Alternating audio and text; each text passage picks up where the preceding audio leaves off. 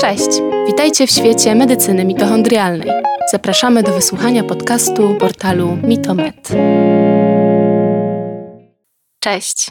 Witajcie w kolejnym odcinku podcastu w portalu Mitomed, poświęconego mitochondriom i medycynie mitochondrialnej. Naszym dzisiejszym gościem jest wybitny specjalista w dziedzinie osteopatii i medycyny funkcjonalnej, Karo Domarańczyk. Witaj, Karo. Cześć Paulina, dzięki za zaproszenie. Ja też się bardzo cieszę, że możemy się spotkać kolejny raz e, i poruszyć bardzo ważne tematy dotyczące naszego zdrowia. E, a jak już pewnie większość osób wie z zapowiedzi, naszym dzisiejszym tematem są jelita, e, głównie ich rola i znaczenie dla naszego zdrowia. Jest to również obszar, którym, jak wiemy, ty się mocno zajmujesz w swojej praktyce. Mm, i również możemy powiedzieć, że od dłuższego czasu jest to temat, powiedzmy, na czasie. Nawet pojawiło się dużo takich sformułowań, które nawiązują do jelit, jak jelita to nasz drugi mózg, czy zdrowie zaczyna się od jelit. E, I zakładam, że one nie są przypadkowe i że nawiązują do mm, bardzo ważnych cech tego narządu.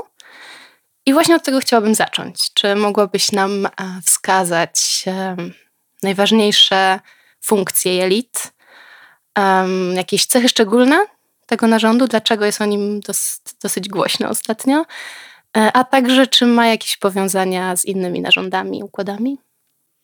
Super temat temat rzeka, oczywiście, jak y, większość chyba, które poruszamy.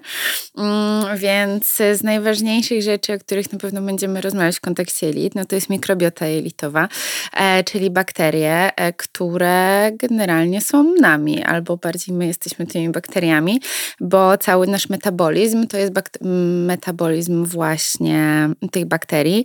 Mm, I będziemy o tym też mówić w, w kontekście mitochondriów, że dokładnie te bakterie um, stymulują, um, doprowadzają do też inhibicji konkretnych procesów na poziomie mitochondrialnym. Ważne, żeby wskazać tutaj na takie terminy jak mikrobiom i mikroflora, które są używane naprzemiennie, co jest całkiem ok. Natomiast mikrobiom to jest po prostu ten ładunek genetyczny mikroflory e, jelitowej. Mm, oczywiście no, mikroflora nie występuje tylko na poziomie jelit, bo generalnie występuje wszędzie, czyli, czyli e, na poziomie naszej skóry. Na poziomie w ogóle całego układu trawiennego, zaczynając od jamy ustnej, a co też jest ważne i gdzieś tam pewnie też zahaczymy o temat w kontekście higieny jamy ustnej, um, wpływający na i zarówno na stronę mitochondrialną i na stronę mikrobioty. Jelita to jest generalnie ta mikroflora jelitowa, to jest 75% naszej odporności układu immunologicznego, dlatego jest tak ważne, jest to tak ważny temat. Tak naprawdę taka mikrobiologia, o której my teraz mówimy, to jest bardzo młoda dziedzina w medycynie. E, znaczy mikrobiologia już istniała wcześniej, ale to um, znaczenie jej um, i, i to w jaki sposób teraz się rozwija w kontekście leczenia wszelkich chorób, od chorób metabolicznych, o której my tutaj bardziej rozmawiamy, E, po, po neurodegeneracyjne, po e, nowotwory. Mm, to jest, to jest dziedzina, która ma tak naprawdę kilkanaście, a kilkadziesiąt niecałe lat, więc cały czas uczymy się czegoś nowego. Więc z jednej strony fajnie, że się o tym mówi, a z drugiej strony jest bardzo dużo już powiem nieładnie, ale bullshitu wokół tego um, i odnośnie probiotyków i odnośnie karmienia tych bakterii, um, bo jak zwykle oczywiście w mainstreamie lubimy upraszczać pewne rzeczy, no i później niestety powtarzane niekoniecznie zaczynają nam służyć. E, I to, co wspomniałaś, że jelita to nasz drugi mózg, e, no to mamy całą oś jelita mózg, e, czyli tak naprawdę część e, neuroprzekaźnikową, czyli produkcję wielu, um, wielu neuroprzekaźników na poziomie samych jelit. Mamy połączenie z nerwu błędnego, czyli tak zwany układ enteryczny, czyli e, część układu autonomicznego nerwowego, która zaopatruje nam jelita, jelito cienkie i część okrężnicy. E, więc e, i na tym, na, na tej linii po, dochodzi do komunikacji właśnie pomiędzy jelitami a naszym ośrodkowym układem nerwowym, czyli mózgiem. No i to są chyba takie najważniejsze rzeczy w kontekście, dlaczego my w ogóle chcemy rozmawiać o tej mikrobiocie, o jelitach. Jasne, to już bardzo dużo układ immunologiczny i nerwowy. Także na pewno e, istotne, istotne funkcje.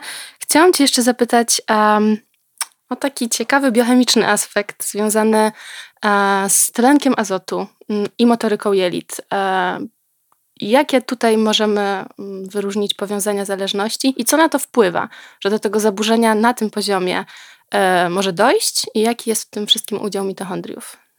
Znaczy tak, no podniesienie tlenku azotu generalnie jest wynikiem stanu zapalnego w organizmie, a stan zapalny jest wynikiem stresu oksydacyjnego, który doprowadza do stresu nitrozycyjnego, czyli podniesienia tego tlenku azotu w, w tkankach.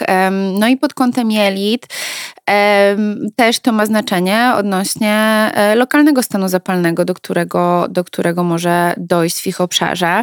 Jeśli chodzi o wpływ na, e, na tą motorykę jelitą, perystaltykę też częściowo, tak, o której mówimy tutaj w poprzednich podcastach, mówiłyśmy o, ja mówiłam w kontekście osteopatii i biomechaniki, że narządy mają trzy rodzaje ruchomości, e, więc z jednej strony ja bym je oddzielała, ale już trzymajmy się tego um, ułożonego gdzieś właśnie mainstreamowo e, pojęcia, jakim jest perystaltyka, ta motoryczność jelit, czyli to, co po prostu doprowadza do finalnie naszych wypróżnień, tak? to co nas najbardziej interesuje.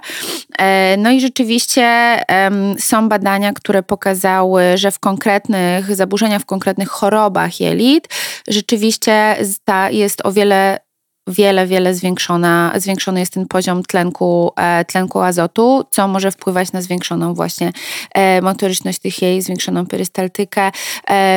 W przypadku było takie badanie z zeszłego roku, chyba 2021, które pokazało u osób z wrzodziejącym e, zapaleniem jelita, że ten poziom tlenku azotu był 100 razy wyższy niż normalnie.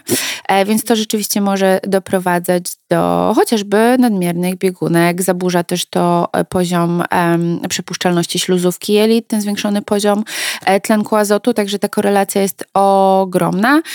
No i właśnie, i tutaj już zahaczamy tę korelację pomiędzy bakteriami, pomiędzy mikrobiotą a mitochondriami, między innymi właśnie na poziomie, na poziomie oksydacji, bo generalnie pomiędzy tymi bakteriami a mitochondriami dochodzi do nieustannej komunikacji.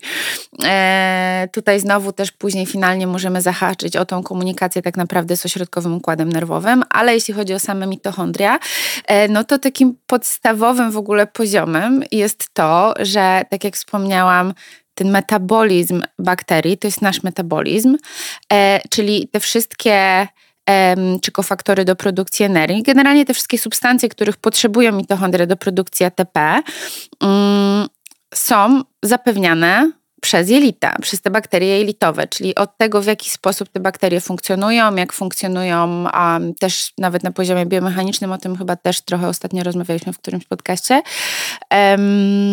w jaki sposób e, biomechaniczny ma wpływ, to biomechanika ma wpływ na wchłanialność też poszczególnych mikroskładników, to będzie wpływało na to, czy my będziemy w stanie na poziomie mitochondrialnym produkować tę energię, czy nie, bo dochodzi między innymi do e, tej sygnalizacji ze strony mikrobioty do, do wysyłania tych sygnałów do śluzówki, między innymi ze śluzówki jelita do mitochondriów, jak i dochodzi do e, sygnalizacji właśnie na poziomie komórek odpornościowych, co jest super ważne. E, czyli takie główne sygnalizatory jak krótkołańcuchowe kwasy tłuszczowe, e, czy te wtórne kwasy żółciowe z jelit są, są tymi sygnalizatorami, które będą wpływały na to, w jaki sposób też będą zachodziły konkretne reakcje, między innymi oksydacyjne w mitochondriach. Okej, okay, dziękuję za to wyjaśnienie. Dosyć skomplikowane.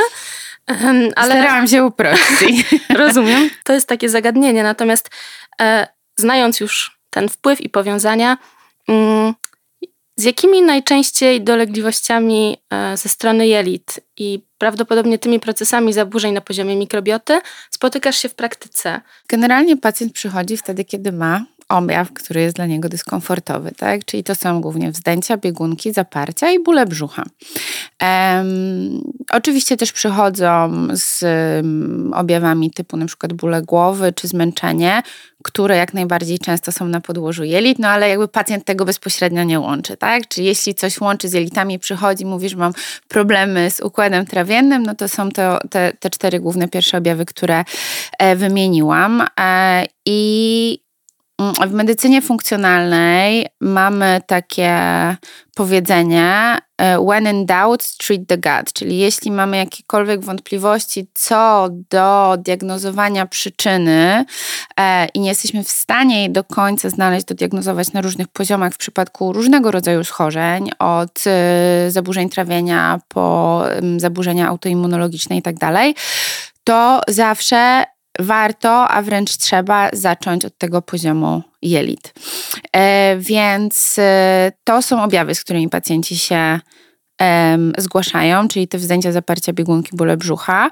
Później mamy diagnozy, z którymi się zgłaszają. Mm, nie mylmy jeszcze tego z diagnozą przyczyny, tak? Czyli zgłaszają się z diagnozami typu IBS, zespół jelita nadrażliwego, e, SIBO, IMO, SIFO, właśnie wspomniany colitis wcześniej przeze mnie, tak? Czyli wrzodziejące zapalenie jelita, czyli no jakby najbardziej popularne obecnie e, stawiane diagnozy w kontekście, e, w kontekście zaburzeń jelitowych. No i moim zadaniem jest to, żeby znaleźć przyczynę, bo to, że ktoś ma zdiagnozowany IBS, to ma zdiagnozowany zespół objawów ale nie ma zdiagnozowanego, co za tym stoi, nie jest wytłumaczona przyczyna, więc moim zadaniem jest znalezienie przyczyny, gdzie, na jakim poziomie dokładnie jest właśnie między innymi chociażby stan zapalny, lokalny, w jaki on sposób wpływa na ogólnoustrojowy stan zapalny, e, jaki jest poziom przewlekłości tak, tego stanu zapalnego, e, czy doszło na przykład już do, do neuroinflamacji i tak dalej, mm, na czy, czy jest zaburzenie tylko na poziomie dysbiozy, czyli zaburzenia ilościowego danych bakterii, w jelicie, bo mm, ta mikrofiola jelitowa charakteryzuje się tym, że to są po prostu ogromne ilości różnego rodzaju bakterii, tak? E, różne, różne gatunki są tych bakterii, które występują w różnym natężeniu, w różnym skolonizowaniu, e, więc e, dzięki specyficznym testom e, mikrobioty jelitowej też jesteśmy w stanie dookreślić, jakie te zaburzenia dysbiotyczne są, ale też na przykład bardzo ważnym jest określenie danych markerów stanów zapalnych jelit. I właśnie tak jak wspomniałam, żeby określić na jakim poziomie ten stan zapalny jest, czy jelito, być może gdzieś ta śluzówka jest zaburzona, czy ono nie jest przepuszczalne i tak dalej. Więc jeśli ktoś na przykład właśnie przychodzi z objawem, zespołem objawów typu SIBO, czyli ten przerost e, bakterii w jelicie cienkim, no to nie jest tak, że to jest na poziomie jelita cienkiego, tylko tak i jeszcze danej jego części, e, tylko zazwyczaj no, wynika to z zaburzenia tego ilościowego bakterii na E, wysokości jelita grubego, co doprowadza do, mm, do zaburzenia na poziomie mm, jelita cienkiego i tak dalej. Oczywiście ja to mówię w bardzo dużym uproszczeniu, natomiast ważne jest, żeby sobie zdać sprawę, że my musimy dodiagnozować celem właściwego leczenia, musimy dodiagnozować, jaki faktycznie, jaka jest przyczyna tego, że do danego, e, do danej choroby doszło. No a tak jak mówię, podstawą jest stan zapalny, który jak już wspomniałyśmy, zależy od, e, od stresu oksydacyjnego w dużym stopniu i między innymi. E, oczywiście, nie tak jak powiedziałam, dziedzina mikrobiologii jest stosunkowo nowa i te testy też są stosunkowo nowe. I te, które są dostępne komercyjnie, one nadal nie są super specyficzne. E, I często mam takie dyskusje też e, z pacjentami, którzy się czasami interesują, bardziej gdzieś tam zgłębili temat, co jest super. No tak, ale te testy, które tam jesteśmy w stanie wykonywać w tych e, laboratoriach teraz, um, oczywiście są nadal prywatne laboratoria skupiające się na mikrobiologii, no ale to jest jakby tylko wycinek tej mikrobiologii mikrobioty skał z końcowej części jelita oczywiście, tak? My nie mamy przeglądu przez od dwunastnicy, przez jelito czczek, rentę, przez kolejne części okrężnicy, tylko, tylko oczywiście wycinka. Natomiast to jest tak jak ze zbieraniem wszystkich danych. Kwestia jest tego, co możemy z nich szczytać, tak? Nie jest, e, dlatego potrzebna jest zarówno w przypadku badań krwi, tak samo jest potrzebna interpretacja specjalisty, tak samo w przypadku e, badań e, mikrobioty. Możemy zauważyć pewne tendencje, tak? Możemy zauważyć mm, właśnie zmiany na poziomie stosunku pomiędzy danymi, danymi rodzajami bakterii i tak dalej. Tak jak powiedziałam, możemy te markery stanu zapalnego oznaczyć i to nam już powie, w jakim kierunku powinniśmy pójść z leczeniem. Mhm. Okej, okay. czy często zdarza się tak, że kiedy już zdiagnozujesz ten stan zapalny, e, widzisz objawy, jest problem z mikrobiotą, to możemy zasugerować, że to też ma związek z mitochondriami i że w większości przypadków tak, tak jest, że, że to jest połączone jakby problem mikrobiologiczny i mitochondrialny? Mm, czy to na siebie oddziałuje? I idąc o krok dalej, czy jeśli wpływamy na mitochondria, możemy też w jakiś sposób oddziaływać na mikrobiotę?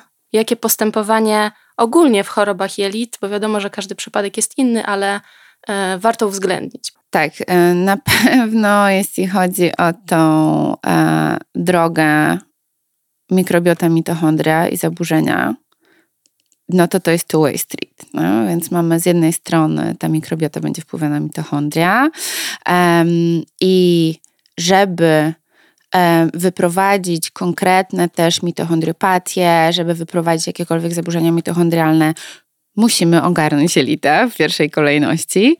E, I w drugą stronę, jakby jeśli um, zaburzona jest e, praca mikrobioty, e, jeśli jest ta dysbioza, co wpływa, tak jak wspomniałam, chociażby w kontekście tej wchłanialności mikroskładnikowej, tak, czy produkcji tych mikroskładników, e, będzie to miało wpływ totalny na pracę mitochondriów, więc nie możemy tych dwóch rzeczy rozdzielić. Tak jak generalnie w organizmie nie możemy niczego rozdzielić i wiemy we współczesnej medycynie, że mm, oczywiście jest inna sytuacja, kiedy leczymy stany ostre to, do czego medycyna w pierwszej kolejności była stworzona, no ale jakby wraz z jej rozwojem widzimy, że człowiek jest bardzo kompleksowym, e, kompleksową maszyną i musimy te kropki łączyć nim, tak? Więc jak najbardziej ta mikrobiota będzie, mm, będzie wpływała na, na mitochondria.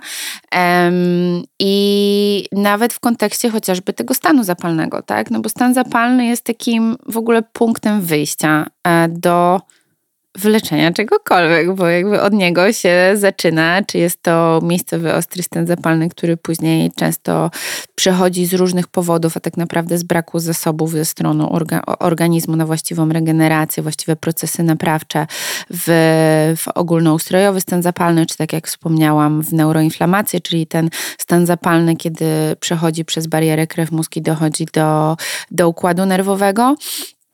E, więc, e, więc żeby załatwić sytuację z jelitami właściwie, żeby dojść do tego stanu zapalnego, no to musimy obniżyć stres oksydacyjny w mitochondriach, który do niego doprowadza.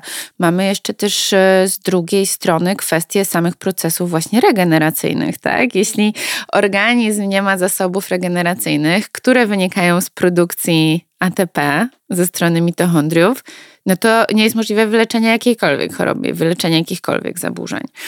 Um, więc e, zdecydowanie zawsze musimy popatrzeć, popatrzeć z dwóch stron i tak jak wspomniałam, leczenie jakichkolwiek mitochondriopatii e, jest zależne od stanu, stanu tej mikrobioty, czy ona jest zbalansowana, czy te metabolity mikrobiologiczne będą właściwie wspierać wszystkie e, procesy biochemiczne na poziomie mitochondrialnym, których jest oczywiście całe, całe, całe mnóstwo.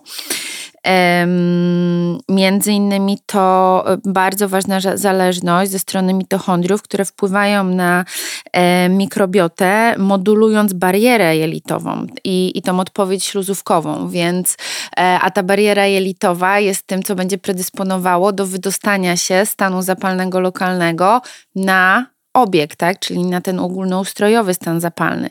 Więc jeśli funkcja mitochondrialna będzie zaburzona, no to nie będzie tej, tej sygnalizacji właściwej e, wpływającej na, na zachowanie się jelit.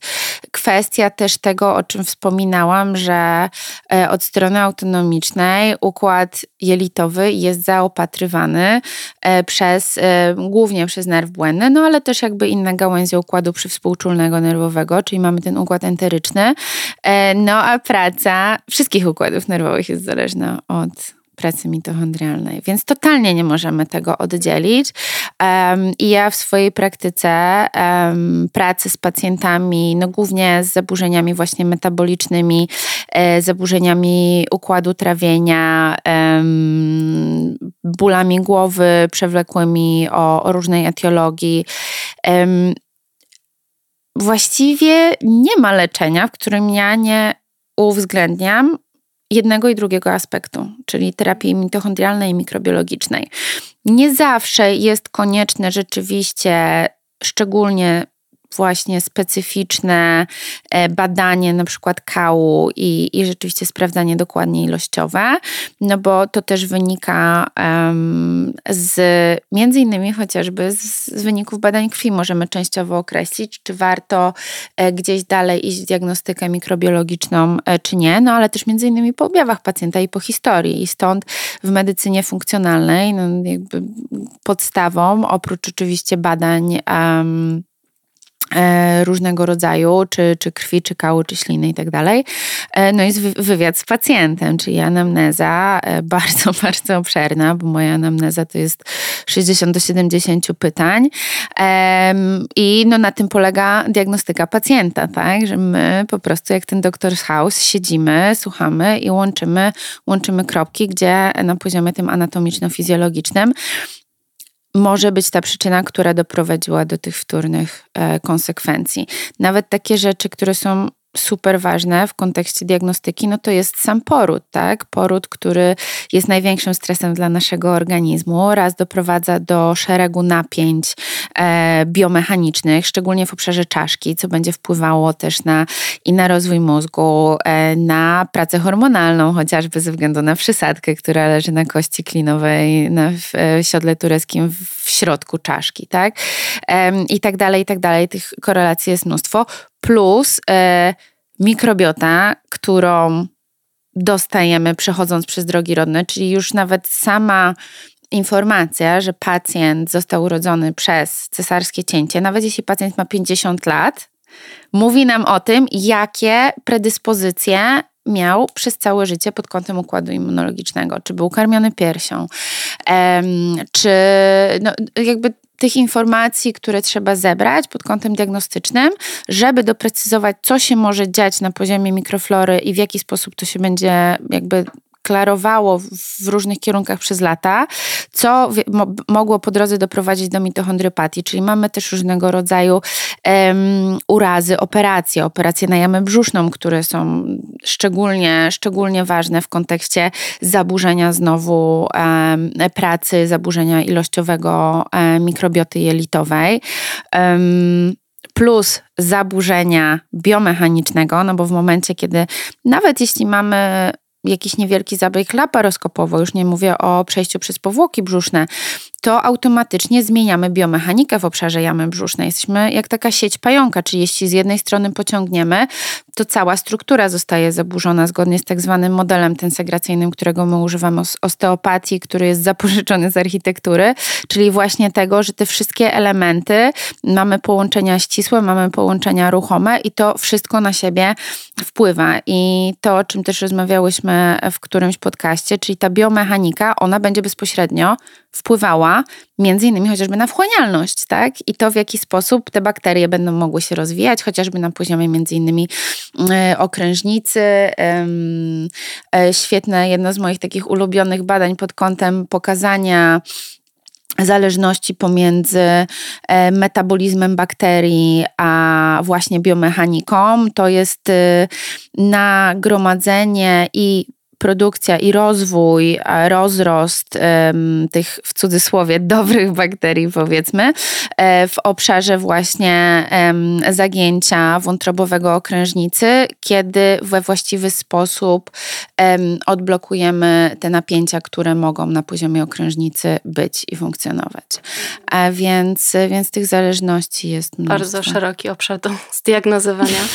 Zanim zaczniemy postępowanie terapeutyczne, hmm. ale może są jakieś ogólne zasady, skoro już wiemy, jak duża korelacja jest między e, mikrobiomem a mitochondriami. E, może jest jakieś ogólne postępowanie, które e, możemy zasugerować, którym obszarom warto się przyjrzeć, żeby wesprzeć i mikrobiotę, i mitochondria? Co byś poleciła? Fundamenty zdrowia.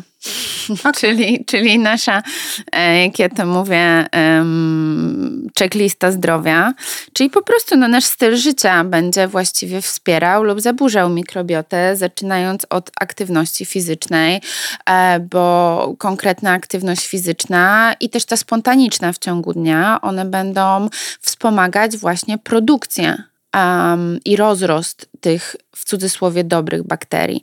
Mm, kolejna rzecz, no oczywiście dieta, dieta, dieta. A więc to, co, na co my chcemy zwrócić uwagę w kontekście diety na co dzień, to jest to, żeby odżywiać te bakterie, e, czyli stosować dietę bogatą w tak zwane prebiotyki. Prebiotyki to jest to, co właśnie odżywa, jest tym nawozem dla naszych bakterii. Jest to głównie błonnik, e, natomiast to nie jest znowu takie zero-jedynkowe, bo z jednej strony mówi się o tym, tak, jedzmy dużo błonnika, ale też za dużo błonnika może mieć negatywne konsekwencje, więc pamiętajmy, że dieta musi być zawsze zindywidualizowana do potrzeb. Kolejną rzeczą jest dywersyfikacja tych bakterii, bo tak naprawdę nie chodzi tylko o to, żebyśmy ich mieli dużo, bo to wcale nie chodzi o to, żebyśmy mieli dużo, tylko żebyśmy mieli je we właściwej ilości i we właściwym zróżnicowaniu. E, więc, więc ta zróżnicowana dieta, która nie będzie jednocześnie przeciążać i obciążać tych bakterii jelitowych, e, tak samo już nawet na poziomie żołądka, tak, i produkcji konkretnych enzymów, bo jeśli um, tych enzymów do wyprodukowania jest za dużo i tam tych procesów się za dużo dzieje, chociażby już trzymając się na poziomie tego żołądka, to znowu wracamy do tego stresu nitrozacyjnego, nadprodukcji tlenku azotu, co będzie znowu nam uszkadzało mitochondria i, i, i znowu mamy tą, e, te, te, różne korelacje mikrobiota, mitochondria. E, natomiast e, też w diecie to, co nam będzie dokładało tych dodatkowych bakterii, no to są wszystkie naturalne probiotyki, tak? Czyli mówimy bardzo popularne stały się kiszonki, wszystkie produkty fermentowane. I z jednej strony super, natomiast znowu to nie jest zero-jedynkowe i tutaj znowu um, taki alarm odnośnie tego, co jest promowane gdzieś tam w mediach, um, że to nie jest tak, że i osoby, które cierpią na zaburzenia jelitowe zaawansowane, typu właśnie chociażby SIBO, tak, czy, e, czy, czy colitis i tak dalej, wiedzą, że na przykład jak zjedzą te kiszonki, no to one jakoś im nie służą, nie? nie czują się dobrze. No i z czego to wynika? Z wysokich poziomów histaminy. A więc generalnie to um, i tak naprawdę ostatni rok przyniósł bardzo dużo um, badań klinicznych w kontekście wpływu histaminy na konkretne e, zaburzenia jelitowe i choroby jelitowe, że ona jest takim e, mocnym triggerem, niestety, w, w tym stanie zapalnym też, do którego dochodzi. E, więc e, no fajnie, że ktoś chce zjeść kiszonkę, ale może niekoniecznie ona będzie w jego przypadku wskazana, tak? Tak samo, no dobra, jedzmy błonnik, czyli generalnie jedzmy warzywa, no ale to też nie jest tak, że wszystkie warzywa, bo na przykład warzywa psiankowate w większości, zwłaszcza, ja nie mówię tutaj o przypadkach zdrowych, tak? Tylko mówię o przypadkach e, pacjentów, którzy są w trakcie leczenia e, albo nie są dodiagnozowani. Mm, to na przykład znowu te warzywa psiankowate, które też wiele z nich jest y, bogate w, albo triggerują histaminę, albo są bogate w histaminę, e, będą zaburzać tą barierę jelitową i tak dalej, i tak dalej. Także e, ta medycyna, którą ja się zajmuję, medycyna funkcjonalna jest określana jako tak zwana medycyna spersonalizowana i medycyna mitochondrialna też jest dokładnie tą medycyną. Jest spersonalizowana w zależności od potrzeb organizmu. Kolejną rzeczą to, o co się zapytałaś, jak możemy wspomóc, no to jest zarządzanie stresem, tak? No bo stres znowu i znowu idziemy i w stronę neuroprzekaźnikową, hormonalną, czyli kortyzol, noradrenalina, układ dopaminergiczny, to w jaki sposób będzie wpływało to na um, potencjalne na przykład uszkodzenie, tak, mitochondriów, znowu stres oksydacyjny do góry, stan zapalny do góry, e, będzie niekorzystnie to wpływało na jelita w takim bardzo dużym skrócie. E, to, co jest bardzo prostym zabiegiem, i co ja bardzo lubię e, przytaczać e, pacjentom, bo ja wierzę w proste rozwiązania. W sensie nie, że ja wierzę, tylko proste rozwiązania w nauce są udowodnione jako te najskuteczniejsze. I to, w jaki sposób e, my możemy zdywersyfikować mikrobiotę, bo generalnie jeszcze tylko dodam to, co jest super ważne, że my w tych czasach nie mamy problemu z nadmierną ilością bakterii w większości, tylko z tym, że mamy wyjałowioną tą florę jelitową, czyli mamy tych bakterii za mało. Oczywiście wynika to e, z higienizacji, pandemia jeszcze niestety się do tego dołożyła, właśnie z ilości przetworzonych produktów, które są ubogie w ogóle w jakiekolwiek mikroskładniki, co wpływa też jednocześnie znowu na niewłaściwą produkcję ATP. No i tym jednym z najprostszych rozwiązaniem jest kontakt ze zwierzętami, czyli super super, jak mamy pieski w domu albo kotki, mm, albo podstawowa terapia mikrobiologiczna to jest po prostu włożenie rąk w ziemię. E, włożenie dłoni albo po prostu chodzenie po, po, po ziemi na boso, no bo będziemy czerpać te bakterie. I to jest też super ważne w kontekście, w kontekście małych dzieci, tak? Że zauważmy, że te dzieci w przeszłości, które były wychowywane w niesterylnych warunkach i zjadały e, te zabawki w piaskownicy i brały je prosto do buzi, no to one są jakoś często zdrowsze nie? i są ku temu powody. Znowu, ja bardzo to wszystko upraszczam, natomiast to są nasze takie podstawowe, to jest nasze podstawowe wsparcie mikrobiologiczne. Um, tak, wspomniałaś, że częściej mamy niedobór tych pożytecznych, nazwijmy to, bakterii jelitowych, niż ich nadmiar.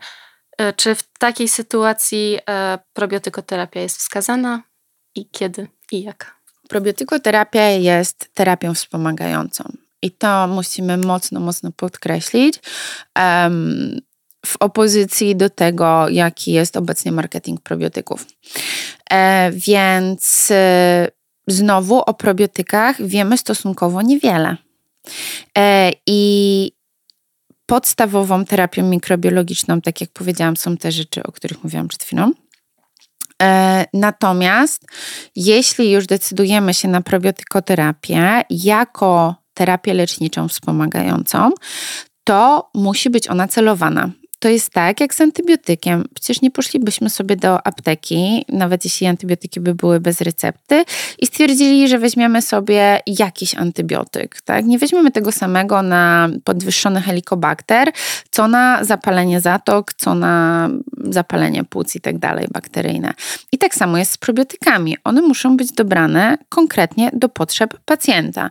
A że tych rodzajów bakterii no, jest mnóstwo, są miliardy, w sensie są miliardy samych bakterii, um, a biliony nawet, tak? Po, po, po kto będzie na biliony. Um, i, I tych rodzajów też jest mnóstwo, to one muszą być celowane i dobrane. E, I po to są też badania mikrobioty, które są nam w stanie pokazać, które główne szczepy bakterii są brakujące, te, które będą działały e, też, czy to są właśnie gdzieś tam proteolityczne, czy one są w przyroście, czy są w niedoborze, i wtedy możemy je konkretnie dobrać i zastorować, zastosować celowaną, określoną czasowo probiotykoterapię. To jest tak jak z terapią mikroskładnikową, jaką stosujemy w, mm, w leczeniu mitochondrialnym. Ona jest zawsze celowana i ona nie jest na całe życie. I ja mam pacjentów, którzy do mnie przychodzą i cierpią załóżmy od pięciu lat na jakiś tam rodzaj IBS-u i dostali zalecenie od swojego specjalisty, że oni mają brać ten probiotyk cały czas. To jest w ogóle czymś, gdzie mi wybucha głowa, no bo to jest tak, jeśli ktoś miałby być na antybiotyku przez cały czas. Tak, więc a to wszystko ma być określone czasowo. Rzeczywiście często taka probiotykoterapia w przypadku przewlekłych chorób, um, żeby zbalansować tą mikrobiotę, ona trwa minimum 4 do 6 miesięcy. Um, czasami oczywiście jest potrzebna dłuższa, czasami są potrzebne przerwy. No tak jak każde leczenie, ono, zwłaszcza w przypadku chorób przewlekłych, ono nie trwa miesiąc. Mówi się o takiej magicznej granicy dwóch lat, e, żeby faktycznie wyprowadzić ten organizm z procesu leczenia i przejść na long-term management, który już jest celowany w profilaktykę i prewencję, bo mamy zbudowany fundament i zasoby. Um, oczywiście, no jakby czasami to się dzieje szybciej, czasami to się dzieje w ciągu roku i tak samo się dzieje z mikrobiotą. Ona z jednej strony, ona się bardzo szybko regeneruje, bo to jest kwestia kilku tygodni, ale żeby odbudować e, na przykład sytuację, gdzie ktoś był już urodzony przez wspomnianą cesarkę, czyli tej mikroflory właściwie nie dostał um, i ma lat 40, no to wiadomo, że się nie uzupełni w 4 miesiące, nie? Tak, będzie znacznie dłużej. To jest dosyć istotne, e, o czym wspomniałaś, że cały czas się zmieniamy i to powinno być uwzględnione w naszym leczeniu, aby je dopasować na dany moment i ewentualnie modyfikować. Także bardzo Ci dziękuję za to podsumowanie dosyć długiego tematu. Szczególnie za to porównanie mitochondriów i bakterii. Warto chyba dodać, że mitochondria według pewnej teorii wywodzą się od bakterii, stąd mają bardzo dużo wspólnego. Za co Ci jeszcze raz dziękuję i do zobaczenia, do usłyszenia. Dzięki bardzo, Paulina.